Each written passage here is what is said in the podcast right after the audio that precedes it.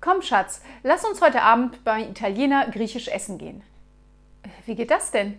Wir bestellen das teuerste auf der Karte und wenn der Ober mit der Rechnung kommt, beschimpfe ich ihn als Ausbeuter, du klaust ihm den Geldbeutel und wir machen die Biege.